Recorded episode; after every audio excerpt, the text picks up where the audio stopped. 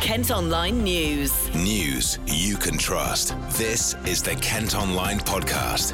Nicola Everett.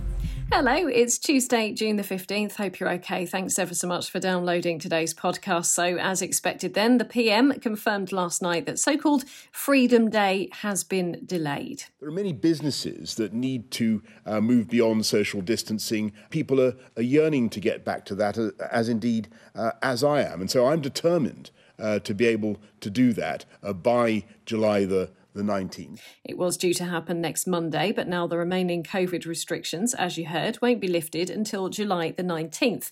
We've got reaction to that decision today. Let's hear first from Roger Gough, who's the leader of the County Council, and before that, James Williams, who's in charge of public health in Medway. This new Delta variant, it's more transmissible. We've seen what's happened in the Northwest of a 64% increase in one week in relation to hospitalisations in that particular area. Uh, and clearly, whilst we have got lower rates, much lower than the England average across uh, the county of Kent and Medway at this moment in time, what we clearly need to do is to ensure that we don't get into that position. So at this moment in time, it's the precautionary principle. At central government have taken that decision. What we will do at local level is ensure that we keep our population safe. It's disappointing, though I think government has made the right call. So uh, when we've seen what's happened with the Delta variant, uh, we've seen increases, even in Kent, we've seen increases in infections, even though we're well below the national uh, average. And that is uh, uh, that that does cause concern, particularly when there's more to do still in terms of rolling out uh, the vaccine across more adult groups and ensuring, particularly the two the, the, the, second jab as well as the first. So I think it was inevitable. Uh, certainly very well flagged. Didn't come as a surprise, but of course it is deeply disappointing, especially for many businesses. Clearly, what we're seeking to do is to sustain uh, major events wherever we can. So, for example, we have the Open Golf uh, due in Sandwich in the coming weeks. Uh, and that is something on which we're working very, very closely with the organisers to ensure that that can be delivered, be delivered at significant scale, and yet be done uh, safely. We're very confident that that can be uh, be, be, be, done. Uh, so yes, clearly anything that involves impact on festivals, on events, on people coming into the county is a blow. And we are seeking, along with our colleagues in Visit Kent, to convey the message very much that Kent is a place to come and visit, is open for business, uh, and that if people come and uh, operate within the uh, current restrictions, uh, nonetheless, this is a place that is open to receive them. In a poll on Kent Online and on our sister websites across the country, we asked if you supported the delay, and opinion was pretty split. 52% of you said yes, while 48% said no. The delay is because Boris Johnson is worried about a surge in cases of the Delta variant of coronavirus. The four week delay will give the NHS time to vaccinate even more adults, and teenagers in part of Kent are being invited to book their first jab from today. Whitstable Medical Practice has started offering appointments to over 18s. Elsewhere, anyone who's 23 or over can get the jab, and NHS England hopes to extend the rollout to all adults across the country by the end of this week. Now, for the likes of pubs, it's still going to mean a reduction in capacity with a maximum of six per table and no queues at the bar. Jonathan Neame is the chief exec of brewery Shepherd Neame, which is based in Faversham and runs pubs across the county. At the end of this period, we've got to get to a position that it is, that is there is an irreversible removal of all restrictions. If that's the case, then for the profile of business like Shepherd Neame, we can manage this delay and we can move on. Um, if, however, we are in a permanent state of data review, uncertainty, a new variant comes along, new risk, let's have another delay, then we are in a sort of semi permanent state of never, never. And that's not a good place to be. We know this disease is endemic or is going to be endemic. We've got to live with it. We know that uh, the vast majority of the population are very well protected by the vaccine. Um, and if that is the case, and all younger people are vaccinated too, then we've got to break the shackles and move on. Absolutely. Um, and do you think the government need to um, postpone the reintroduction of business rates and extend the rent um, moratorium? And if so, can you sort of explain why? Would that would that help this next sort of period? Well, every month of additional delay is a month of longer recovery. Every month of social distancing and outlets with limited capacity means you're not able to break even or make enough of a profit to pay down the debt or rent arrears that have been built up during this period. Now, the accumulated losses are huge. And for many businesses, you've got a very narrow window of opportunity, i.e., the summer, in which to pay down those losses. So that's why this particular period, and indeed a period over the Euros, is so critical for a number of businesses. So if there's a further delay after this delay, and then we can start stretching into the autumn when trade drops back, then that, that's going to really undermine the recovery.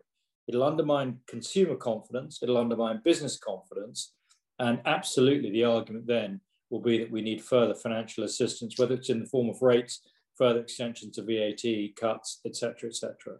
Organisers of a number of big summer events in Kent are having to decide whether to postpone or cancel. One that's already said it won't be going ahead is the Black Deer Festival near Tunbridge Wells. The date had already been moved once, and in a statement last night, they said, We can't quite put into words how we're feeling right now. The delay by the government on the easing of restrictions means we're unable to bring you Black Deer Festival 2021. It's devastating news for all connected with Black Deer, but we'll be back in 2022. Or you can, of course, still continue to have your say on the delay to so called Freedom Day. What's it going to mean for you? Are you worried or do you support the move? You can comment at Kent Online online or via our socials. Kent Online News. Six teenagers involved in violence in Canterbury, which led to a German student suffering life changing brain damage, have avoided being sent to prison. Daniel Ezzedine was attacked in the city centre while on a visit in 2019. The group, who are aged between 16 and 19, admitted their involvement and received a range of suspended sentences, community orders, and unpaid work. Earlier this year, two teens were locked up for their part in the attack, while a third also avoided a custodial sentence. Next today, and this is the moment a gang of 10 men, including one from Thanet, smashed their way into a home in Nottingham before stabbing a man with knives and garden shears.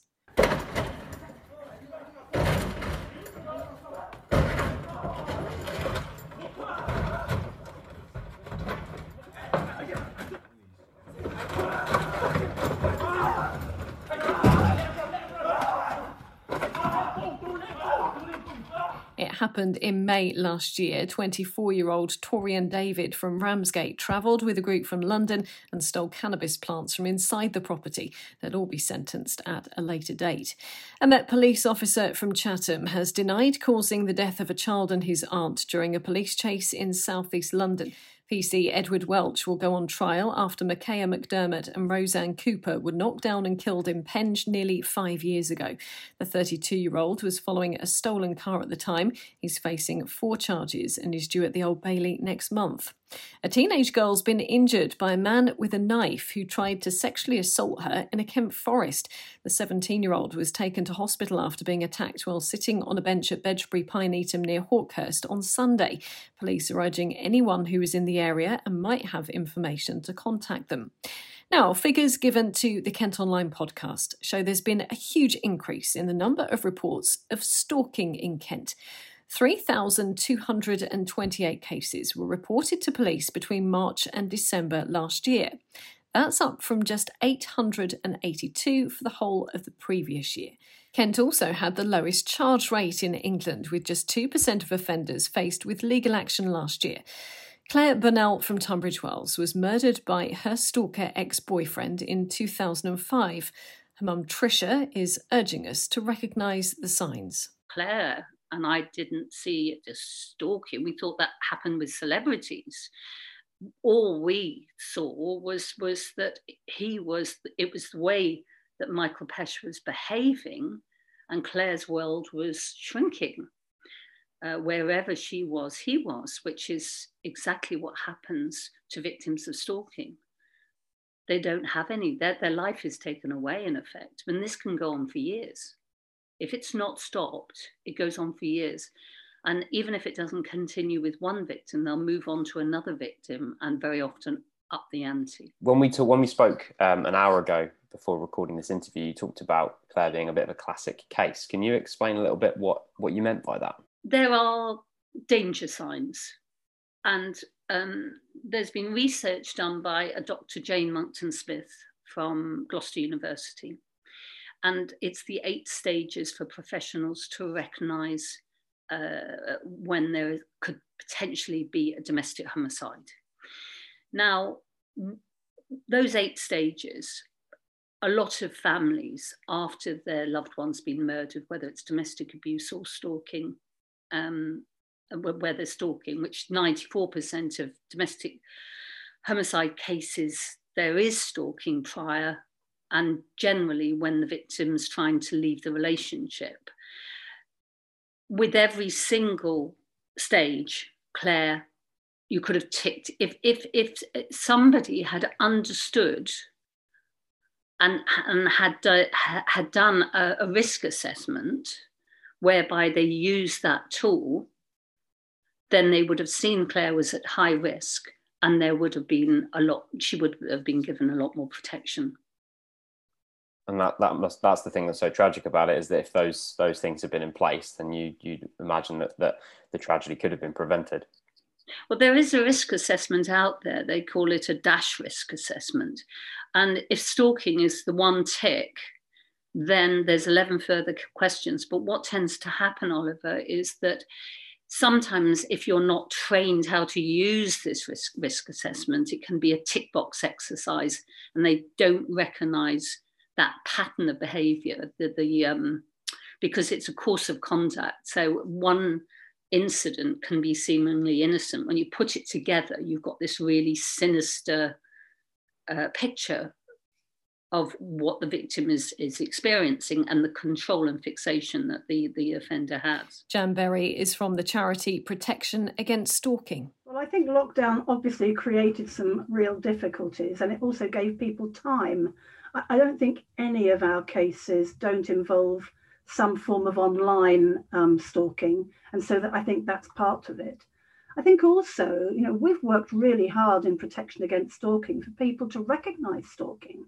It's not recognised, and you know what is a seemingly innocent occurrence can have quite sinister motivations. For every stalking case, there will be a victim who is traumatized by that whose life is changed, who may have moved home, who may have changed jobs, who, who will probably be suffering from elements of post traumatic stress.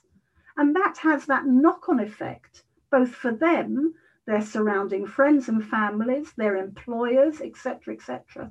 So the cost of stalking, you know, if it takes a life, is awful, but it doesn't need to take a life to have a huge impact on the victim. I think there probably are a lot more cases that should have stalking protection orders attached to them. The other important thing would be is if you have a stalking protection order, um, as a victim, you can think that you are protected, but you're only protected if if there are breaches and people do something about that. Um, so that is equally important that when when a stalking protection order is breached, that the police take action against that as well. Kent Online reports. Latest figures show another drop in unemployment in Kent as more businesses reopen indoors. 64,575 people were claiming out of work benefits in the county last month. That's 3,300 fewer than in April. But compared to before the pandemic, about twice as many people are still without a job. Two antelopes have been killed after escaping from their enclosure at a Kent animal park. The waterbucks managed to get out onto a public footpath from Port Lympne near Hythe on Saturday. A spokesman says they had to be put down in the interest of public safety. At Kent Online today, you can see a video of a man leaving a Kent hospital an incredible 147 days after he was admitted with coronavirus. 62 year old Jim Beverton spent 53 days in a coma after falling ill just after after Christmas. Well, staff at the Kent and Canterbury Hospital have given him a huge round of applause as he went home to continue his recovery. A graffiti artist has painted a mural of Sir David Attenborough on a wall near Margate Seafront. Paddy Watts spent three days completing the image over the weekend. It's hoped it'll encourage more people to think about the environment and throw their rubbish in bins. And James Arthur has been on our sister radio station KMFM. He's been chatting to Emma Joe on the hit list about his new single, September. It felt like the kind of song that people want to hear from me. You know, it's a, a, a, typical kind of love song, but it's dressed up in a in a bit of a cooler way than perhaps previously. Uh, it's more guitar led and a bit rocky. If you missed their chat last night, you can hear the full thing at kmfm.co.uk. Kent Online Sport. Football and Dover Athletic have lost an appeal against a fine for failing to play four games during lockdown earlier this year. The club was struggling financially during the pandemic, forcing them to stop playing and furlough management and players. They've also got to pay legal costs and start next season with a 12 point deduction after being punished by the National League. Organisers of the Open Golf Tournament in Sandwich are in talks with the government over how many spectators will be allowed.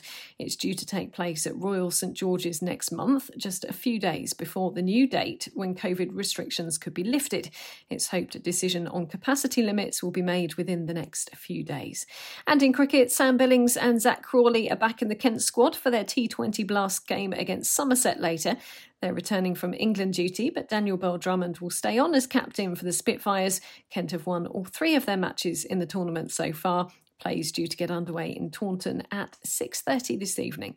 Well, that's all for today. Thanks ever so much for listening. Don't forget you can subscribe to the IM News app. That will give you access to all KM Group newspapers. Just head to subsaver.co.uk. Plus, you can follow us on Facebook, Twitter, and Instagram. News you can trust. This is the Kent Online Podcast.